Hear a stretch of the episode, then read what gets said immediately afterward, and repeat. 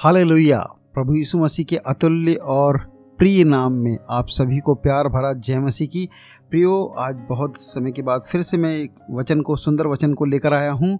आज का जो वचन हम पाते हैं प्रेरितों के काम। आज का वचन हम पाते हैं, प्रेरितों के काम, चौथा अध्याय उसकी तेरहवीं आयत में। मैं आप लोगों के लिए पढ़ना चाहता हूँ, उसमें लिखा है, जब उन्होंने पतरस और यहुन्ना का साहस देखा और यह जाना कि वे अनपढ़ और साधारण मनुष्य हैं तो आश्चर्य किया। फिर उनको पहचाना कि वे यीशु के साथ रहे हैं।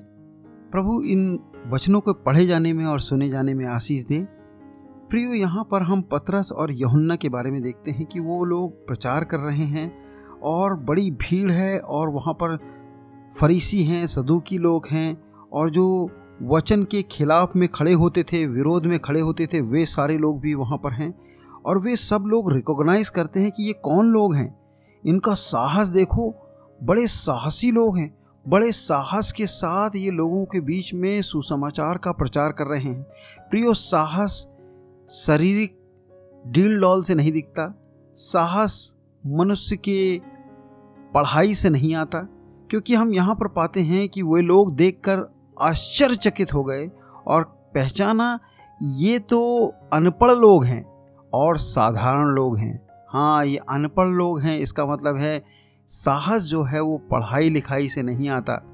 और वे साधारण लोग हैं मतलब उनके पास धन, दौलत, पैसा भी नहीं है, वे साधारण घर से थे, मछली पकड़ने वाले लोग थे प्रियो हम देखते हैं कि थोड़ी देर पहले ही पतरस ने एक चंगाई को किया था, परमेश्वर ने पतरस के द्वारा एक चंगाई को दिया था, तब पतरस ने इस प्रकार से कहा था, ना तो मेरे पास धन है, ना मेरे पास दौलत है, ना मेरे पास सोना है, ना मेरे पास चांदी है, परंतु मेरे पास एक नाम है कि मैं यीशु मसीह के नाम से कहता हूँ, चंगे हो जाओ। और वो सुंदर फाटक के सामने वो लंगड़ा व्यक्ति बिल्कुल ठीक हो गया।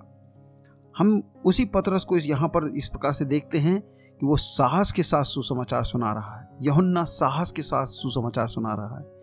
प्रियो, साहस एक बड़ी चीज़ है। इस दुनिया में जीवित रहने के लिए साहस की ज़रूरत है। सुसमाचार सुनाने के लिए साहस की ज़रूरत है। साहस एक बहुत बड़ी आशीष है। कहाँ से आता है साहस? यदि वो पढ़ाई से नहीं आता, यदि वो हमारे खानदान से नहीं आता तो साहस फिर आता कहाँ से है? इसी वचन में हम पाते हैं, यहाँ पर इस प्रकार से लिखा है, और उन्होंने पहचाना कि वे यीशु के साथ रहे हैं। प्रभु यीशु मसीह के साथ रहना हमारे जीवन में साहस को लेकर आता है। हाँ प्रियो, प्रभु यीशु मसीह के साथ रहने से, उसके संग रहने से हम देखते हैं पतरस की बोली बदल गई।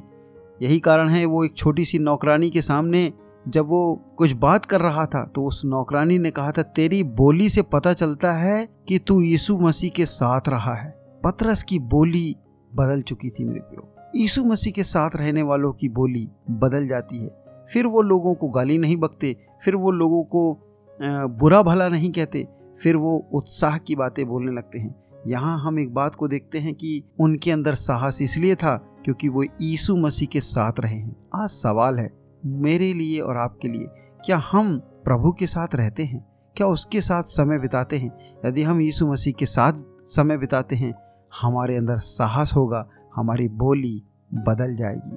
प्रियो, इन वचनों के द्वारा परमेश्वर आपको बहुत आशीष दे, होने पाए हमारे जीवन में साहस आए, ताकि हम अपने लोगों को, अपने प्रिय लोगों को, जो प्रभु को नहीं जानते, उनको प्रभु के प्रेम के बारे में बता सकें।